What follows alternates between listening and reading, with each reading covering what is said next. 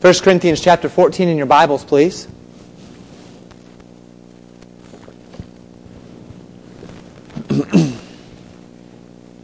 First Corinthians 14. We're going to get through the first 17 verses today. Finished 1 Corinthians 13 last week, speaking on that chapter of charity, the necessity of enveloping all that we do in the church, all of our exercising of our gifts in love. You recall with me at the end of 1 Corinthians 12, call, Paul called upon the people, the readers, to covet earnestly the best gifts. As we begin today, we need to make two points about this concept of coveting earnestly the best gift. Remember, I had mentioned when we got there, based upon the Greek word, the word zelao, which means to be zealous over, that it's not that you're coveting as, as in you're wanting a gift that you don't have, but rather you are excited about those particular gifts that God has given to the church that are more honorable. You are excited about those who would find themselves in a position to best edify the church and who would find themselves in a position where they know their gift and they thus exercise their gift in the body. Now, the two points I'd like to mention in regard to this concept are these. First, we mentioned before that every man is given a gift, which we ought to do our best to identify. Every person who's a believer, let's make that clear, every believer has been given a spiritual gift, but that this this gift does not exempt us from other operations in the church. So while a man may have the gift of giving, this does not exempt him from other necessities and perhaps duties in the church. While your pastor has indeed been given the gift of teaching, this does not exempt me from encouraging and from showing mercy and from giving and from edifying and from evangelizing the lost because these gifts um, or these expectations, these things are needed in the church. It's just not the particular gift that the Lord has given to me. And second, I wanted to remind you as well. First, that we have a responsibility, uh, responsibilities in the church oftentimes that go beyond our gift. But second, that there is a level of ambiguity when it comes to the gifts. And uh, I, I, say this because after I preached my 1 Corinthians 12 message on the gifts, my wife had a particularly difficult time processing my teaching. That's not common. Usually I ask my wife how things went, what she thought. She gives me some constructive criticism. She gives me some points that went well, some things that she thought uh, were good, some things that she'd never thought of before, whatever the case may be. But this time she, she simply said, I need to think about this one a little bit more. And the reason why she had come to that place is because when my wife was taught the spiritual gifts, she had been taught them and, and as having been broken up into three categories. She was taught that the Romans 12 gifts were personal gifts, and every Christian is given one. Then the Ephesians 4 gifts are administrative gifts, which are meant to lead and guide the church, and, and those would be added on top of the one of the ones that you would receive from Romans 12. And then that there are operation gifts in 1 Corinthians 12 that are given specifically for people in the church context to operate.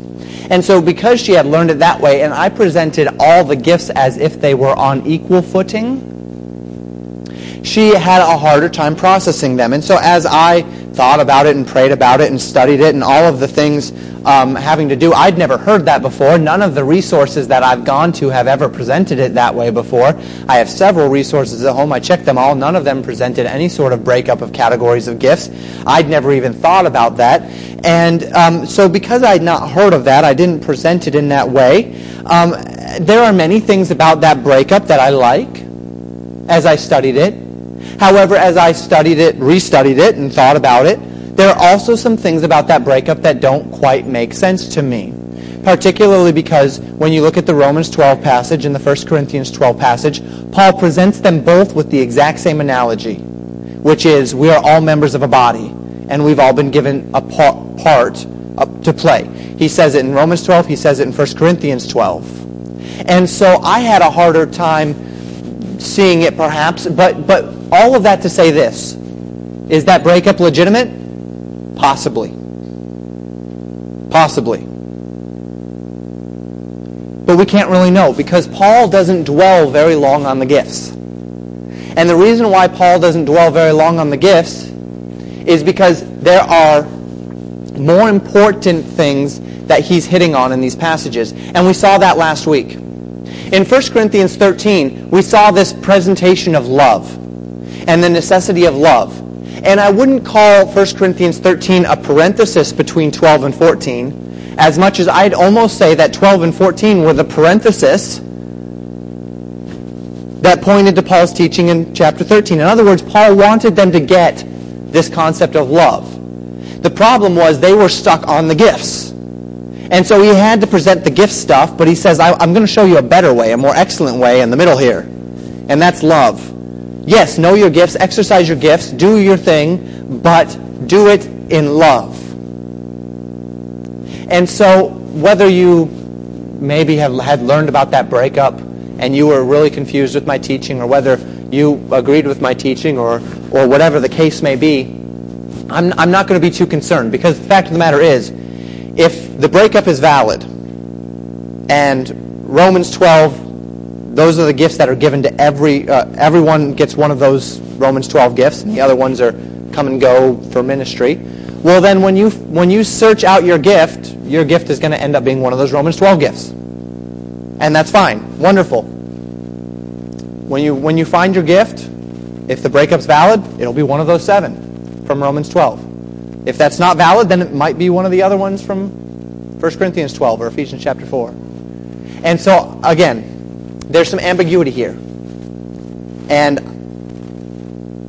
as best I can present it, as best my study has brought me at this point, I've presented it as I understand it. Please don't get caught up, uh, don't get tripped up by it.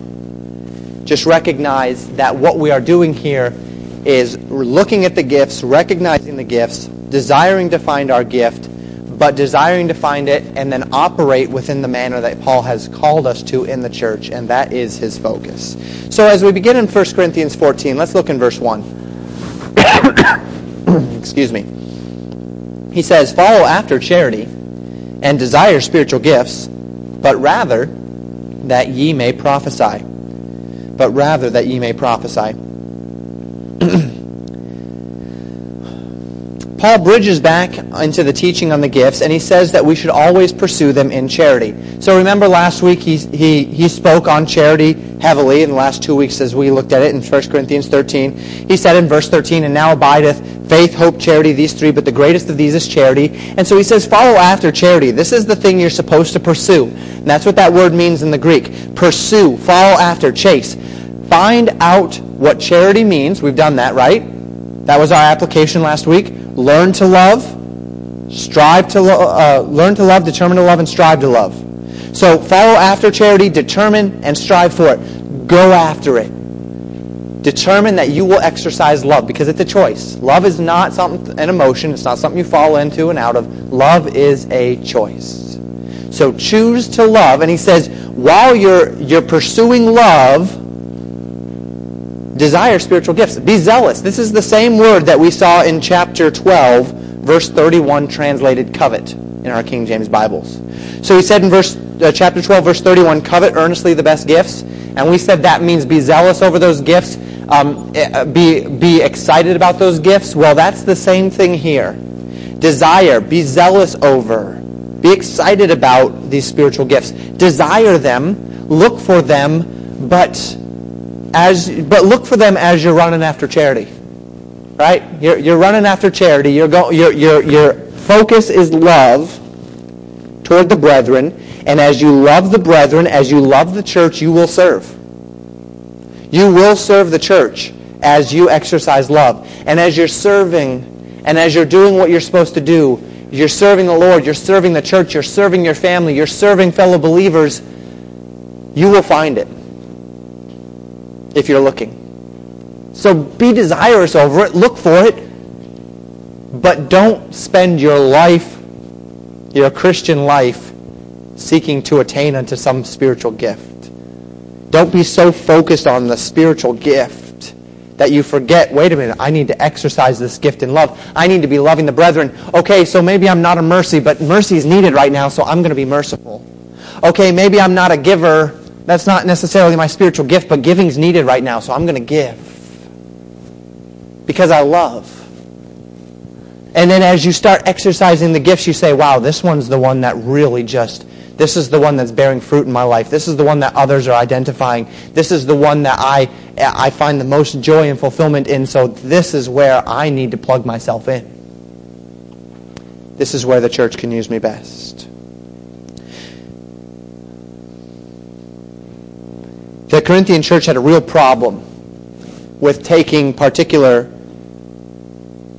spiritual gifts and seeking to emphasize them in an out of balance way.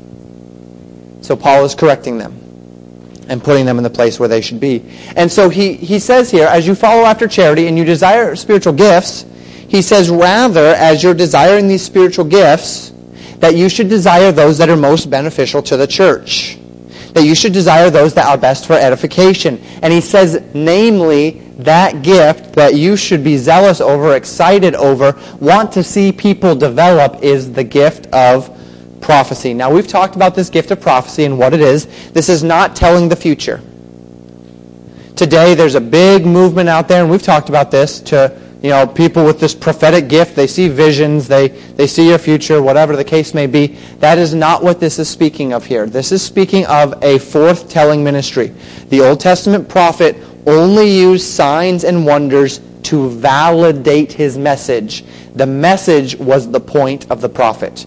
And the message was one speaking to God's people to return to God through his word.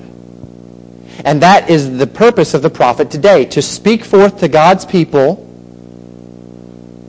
God's word for the purpose of keeping God's people in line with God and his expectations.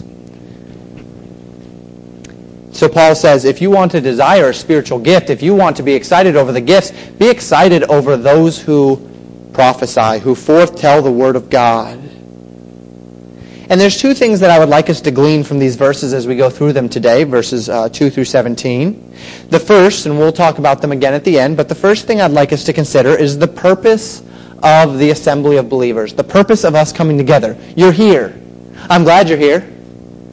So, good morning. Roads were clear, and and uh, it wasn't necessarily too hard to get here this morning, but 10 o'clock can be early for some folks. I'm glad you made it. I'm glad you're here. Why are you here? What's the purpose of you coming? We're going to talk about that. And then second, exactly how important it is that the Word of God be declared to us as believers. Not even just to unbelievers, but how important the Word of God is to be declared to believers. And those are the two points that we're going to consider as we look at how Paul is correcting them in regard to their spiritual gifts. Chapter 14 will continue as we go into next week and the week after to correct more in regard to spiritual gifts, but it is much, excuse me, it is as much teaching about the purpose of the gifts in the church as it is about the gifts themselves. And don't forget that. So in verse 2, Paul says this, For he that speaketh in an unknown tongue speaketh not unto men, but unto God, for no man understandeth him. Howbeit, this in the Spirit he speaketh mysteries. We recall when I preached on the sign gifts specifically that the overarching purpose of the sign gifts, and specifically the gift of tongues, was to be a sign to unbelieving Jews that the last days had become. This was very clear. We went to Pentecost, the day where tongues first began. And as we saw that, when the Holy Spirit fell upon those 120 in the upper room and the and they spoke in tongues, and the people heard them in their own languages. We remarked that in Peter's address to the people, he quoted from Joel. Verses that specifically mentioned that the day that, that people spoke to the Jews in an unknown tongue would be a day that would show that the day of the Lord is at hand. It's a sign. It's intended to be a sign to unbelieving Jews that they would recognize that the church is of God, that Jesus Christ is of God, that this is happening and that they need to repent, they need to get right with God, and they need to align themselves with God's program through Jesus Christ. Now, as Paul speaks of these tongues, it seems as though what's happening here is that there is a language being spoken that those in the church are not able to benefit from. Back in the, in the book of Acts, The people spoke in tongues, and all of the, the various proselytes from the regions around Jerusalem heard their speaking in their own language. Here, it seems as though a person was speaking a known language, just not known to anyone in the congregation. This does not mean that it, it was not a legitimate real language. It doesn't mean it was just gibberish. Simply that the language was one that not everybody knew. Do you understand the difference? If I began today preaching in Creole, if I got up and started preaching in Creole, there would be a couple of people in this assembly that would understand me. They'd be right along with me. They, they'd get it. It would be fine. But the majority of you would be sitting there really not benefiting much from what I was saying. Because you don't speak Creole. And so I speak in English because I don't know any other language, but also because that means the body can be edified. And so that is sort of what was happening in the Corinthian church. The Lord had, had gifted some folks to speak in tongues for the sake of reaching those Jews with this sign of the last days. And yet they were getting up and they were speaking in the body in the assembly. There was no interpreter. No one knew the language. It was no good to anybody. Okay, that's nice, good. I'm glad that they are exercising their spiritual gift. I'm glad they're excited about the Lord, but I don't know what they said. It's not helping me a bit. Maybe they said great things about how we need to do right and the ways that, they, that the Lord has been teaching them um, how to serve, and uh, maybe something about love, or, or maybe something about um, uh, humility, or whatever the case may be. The Lord has taught them great things, and they're expressing it to themselves because nobody can understand them. So Paul says, They that speak in an unknown tongue speak not unto men, but unto God. Yes, they're glorifying God, but no one can be benefited from it. Now, perhaps if we kind of reverse engineered what's happening here in Corinth, we could understand a little bit better what happened in the book of Acts in Acts chapter 2. Maybe it wasn't so much that they were all speaking in their language in Hebrew and everyone heard it in a different language as we as even I presented it but maybe it is that God had gifted those 120 in the upper room to speak different languages. And so they were all speaking in a different tongue, and people that were from those regions heard and understood. It may be, it may not be. We really don't know. But what we do know is that there's no place in Scripture where it speaks just of babbling gibberish. We're seeing known languages here. Known languages and that the importance of the gift of tongues was assigned to unbelieving Jews. Thus, Paul states that the man speaking in tongues is not speaking to men, but he's speaking to God. He's not communicating meaning as much as he is communicating a sign. And we'll come back to that in just a little bit. So no one understands him. He's speaking a language nobody knows. Nobody's being edified. Notice verse 3. He says, But he that prophesieth speaking unto men to edification excuse me, but he that prophesieth speaketh unto men to edification and exhortation and comfort. So we have a contrast here. We see the, the gift of tongues, and he's speaking in an unknown tongue, and he's speaking to God, and the men can't understand. He says, but on the contrary, when you have somebody who is prophesying, in other words, just speaking in the, the everyday language, speaking in the known tongue, proclaiming the word of God in a manner that is proper unto communication, he is not only glorifying God by what he's saying, but he's also exhorting, edifying, and comforting the believers.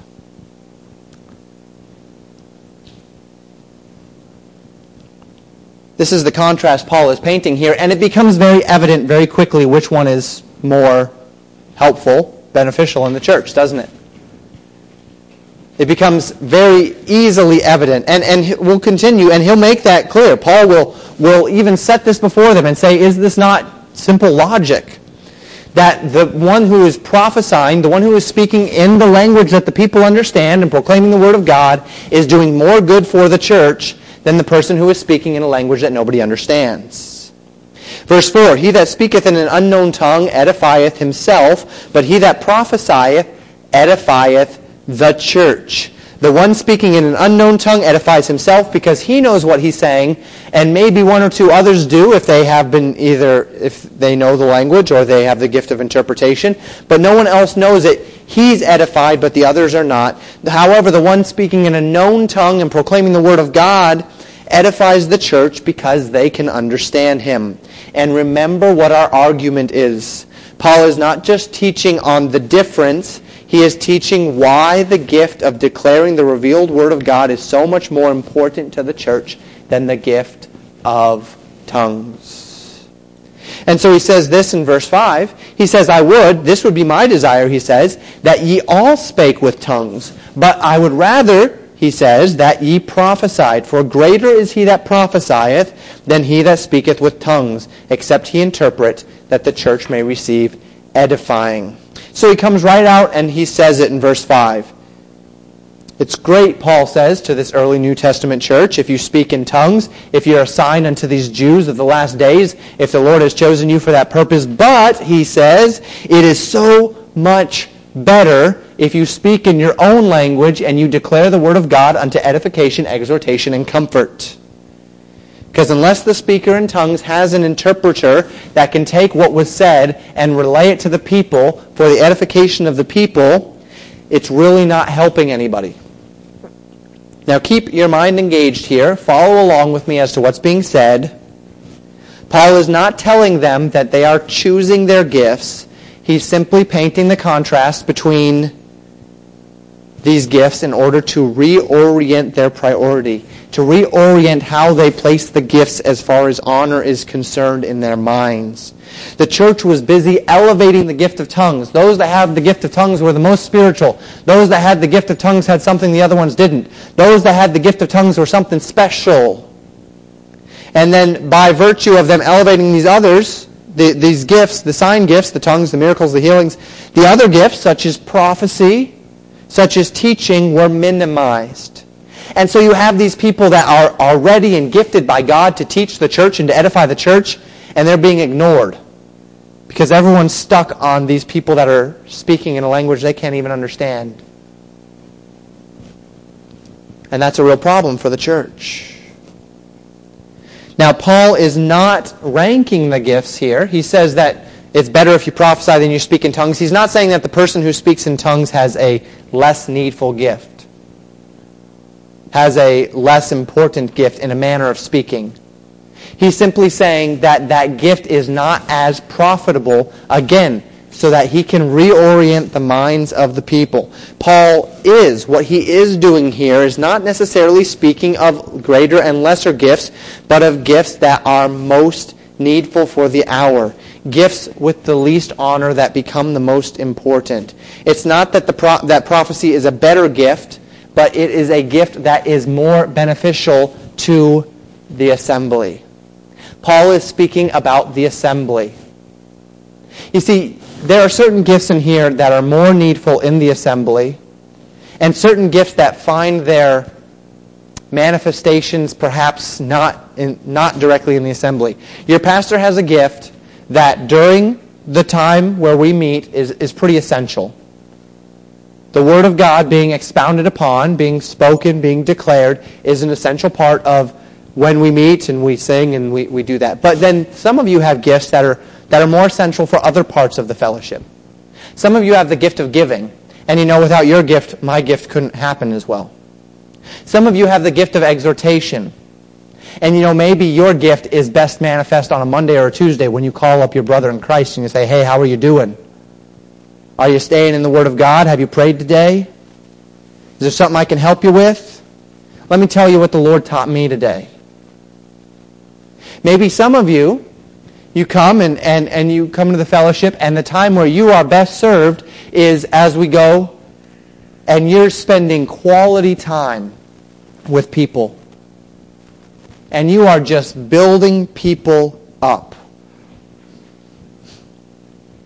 And so Paul is not necessarily saying, okay, tongue speakers, your gift is not needed. Get it out of the church. He's saying when you come together as a fellowship, as an assembly, that is maybe not the best time for you. That is not, your, your, your gift is being used out of place. The best time for you is when there are unbelieving Jews that need to be validated. Don't steal the attention from the ones who are most needful, the prophets and the teachers in the assembly. Don't take time from them. They need that time for their gift. I don't know, many of you have had me over or, or have come over to our house. Your pastor is pretty quiet until you get him talking Bible. And then you can't shut him up. Sunday is my outlet. All week I'm getting bottled up. And I get to pop the cork on Sunday and just let you know what, what the Bible says. And so there's other times where somebody comes over to my house and they say, Pastor, I had a question about a verse. Okay, let's do this. I'm ready. Let's go.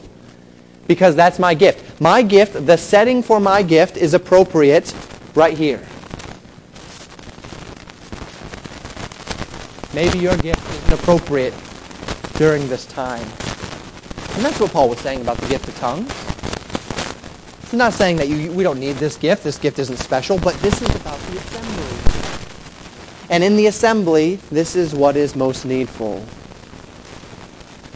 How much more beneficial is it, Paul implies, if he comes with revelation or knowledge or prophecy or doctrine, with something that the church can understand, can grow thereby? Look at verses 7 and 8. He says, and even, uh, he gives an illustration here. He says, and even things without life-giving sound, whether pipe or harp, except they give a distinction in the sounds, how shall it be known what is piped or harp? For if the trumpet give an uncertain sound, who shall prepare himself for the battle? Here's an illustration. Paul wants to illustrate this concept. He says it's the same thing with instruments as it is with people. He calls these instruments that that has no life-giving sound. Instruments have no ability to proclaim the gospel of Jesus Christ. Uh, the only time where an instrument is proclaiming the gospel of Jesus Christ is when the people know the words or are singing the words along with the instrument. It's not the sound coming out of the instrument that's giving the life-giving sound. It's the people singing it or the people that know it because they've memorized those words. The sound itself that comes out of an instrument is not what Paul considers life-giving sound. It cannot give the gospel of Jesus Christ. So Paul said if the, an instrument gives a sound that is not distinct, it does not do anyone any good if the sound of the trumpet by the watchman is not the proper sound, the sound that tells people that there's something wrong, then the people won't get ready to fight. What good is a warning call if that call is not discernible? What good is a sound if it doesn't have a purpose? See, I can make noise. I can play sound.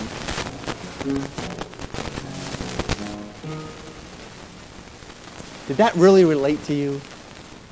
I mean, did that really I, I, I hear a, a, a, venue of music, but, but did that really do anything for you? Did that relate to you in any way? Not really. I meant to practice.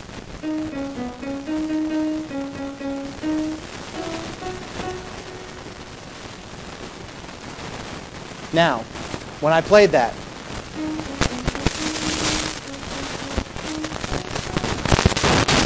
did words come to your mind? Mary had a little lamb, little lamb, little lamb, right? Or maybe some other variation of that same tune. When the music was put together, it gave discernment.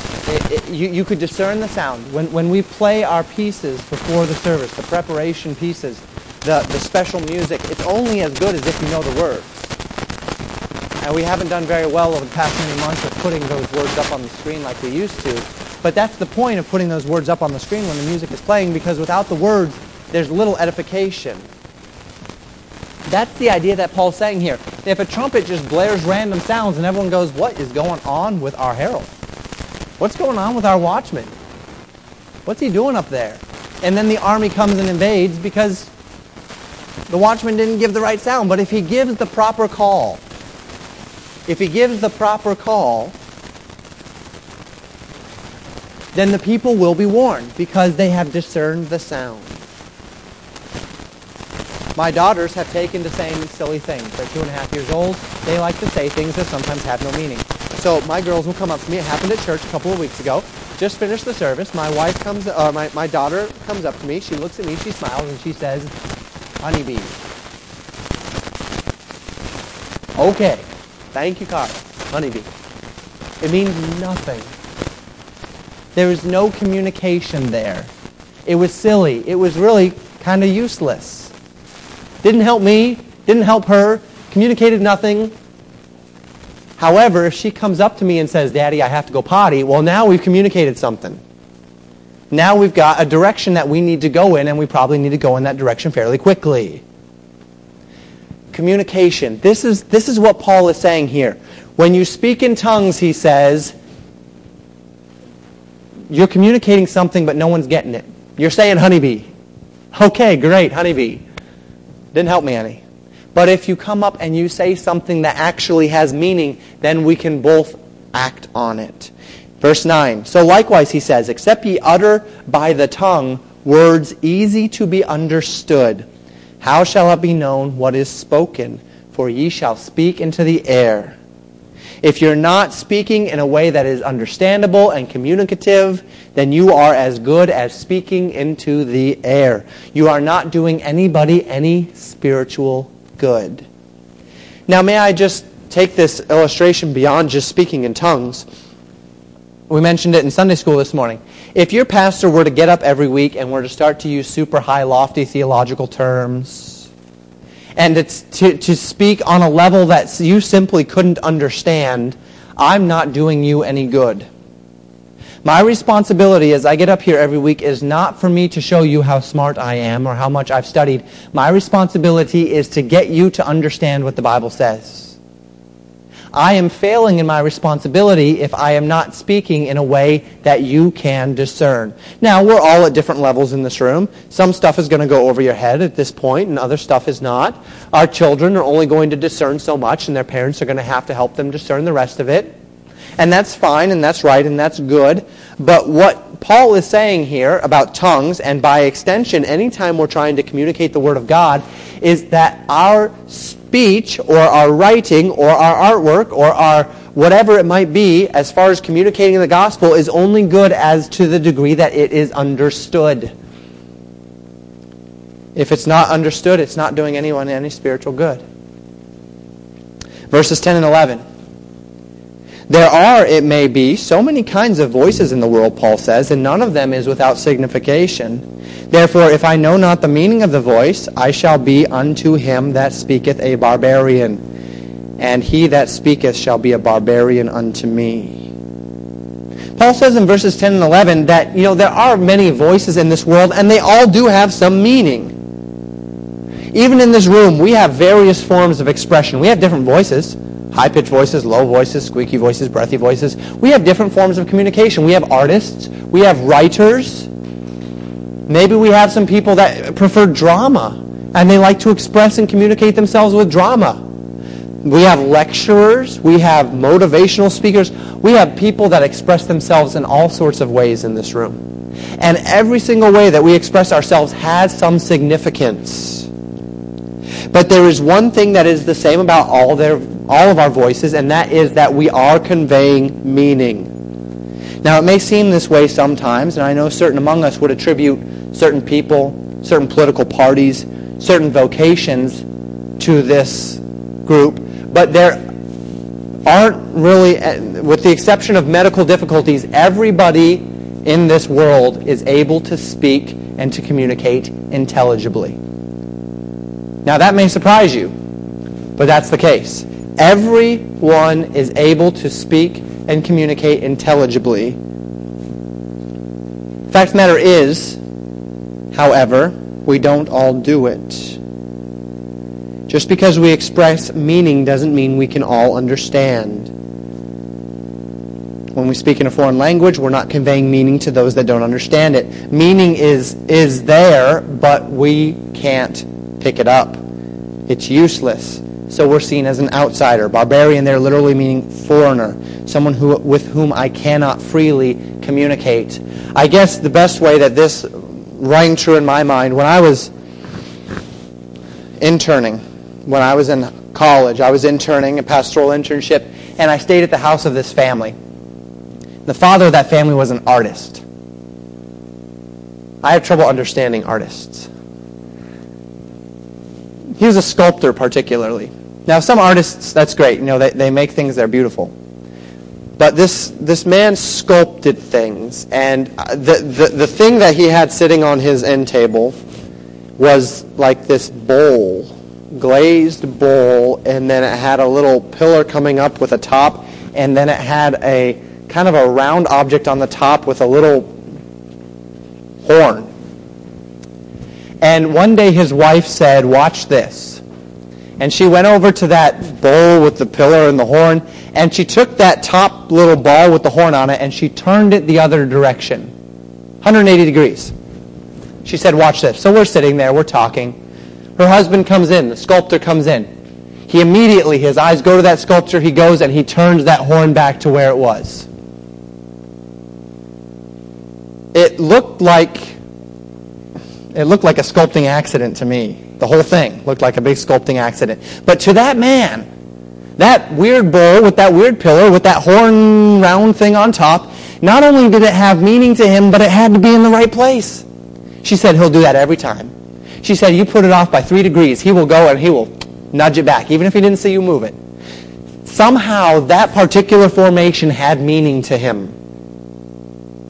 And artists in this room can probably relate to that in some way. The way you did it has meaning. People may not know it, people don't see it, but it means something to you. However, as a artist, what we what what we well artists what they sometimes forget is that while art is an expression, which is what he was using it as, art also is intended to be communicative.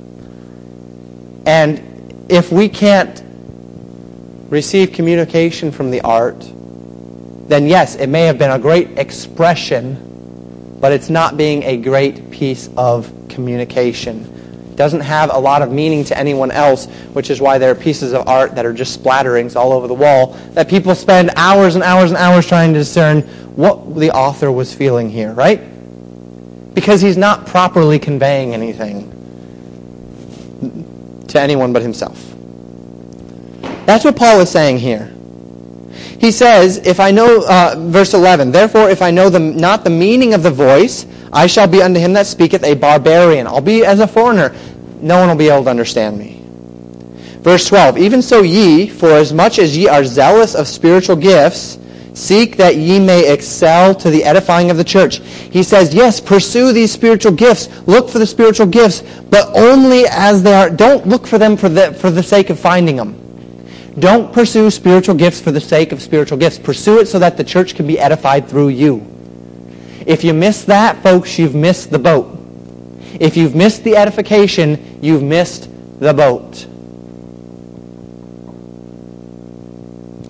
If we're going to throw our weight behind any gift in the church, let it be unto edification. Verse 13 through 16. Please look at it with me. Wherefore, let him that speaketh in an unknown tongue pray that he may interpret. Here's his, his conclusion. For if I pray in an unknown tongue, my spirit prayeth, but my understanding is unfruitful. What is it then? I will pray with the spirit, and I will pray with the understanding also. I will sing with the spirit, and I will sing with the understanding also. Else, when thou shalt bless with the spirit, how shall he that occupieth the room of the unlearned say Amen at the giving of thanks, seeing he understandeth not what thou sayest? If Paul, or Paul says, if a man is going to speak in tongues, he says, then let me just lay down a few guidelines for you. He says if you're going to pray in tongues, make sure that there is an interpreter there. If there is no interpretation, the Spirit is praying, but no one's benefiting from it. Rather, he says, how much better if not only are you praying in the Spirit and praying unto God, but also helping others, edifying others, teaching others through your prayer. Now, what happens when a man does pray in tongues?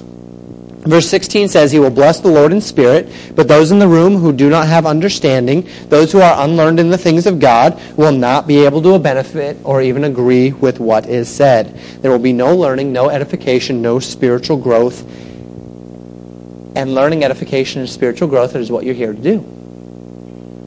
That is what, that's why you came. I don't know why you thought you came this morning, but the purpose that we meet together so that you can learn and grow. You can learn the Bible, and you can thus grow into a better Christian, more like Christ. And if that is not happening, then why are we here? We just a social club? Need something to do Sunday mornings? Need to get out of the house for a little bit? Why are we here if we're not here to learn and to grow? If we're doing things that don't profit us, why are we doing them? Yes, we may be doing them as unto the glory of God, but they're not profiting anybody else. Now, we won't get there today, but in the next several verses, verses 18 and following, Paul gives some simple expectations concerning speaking in the assembly. He says in verse 17, For thou verily givest thanks well, but the other is not edified.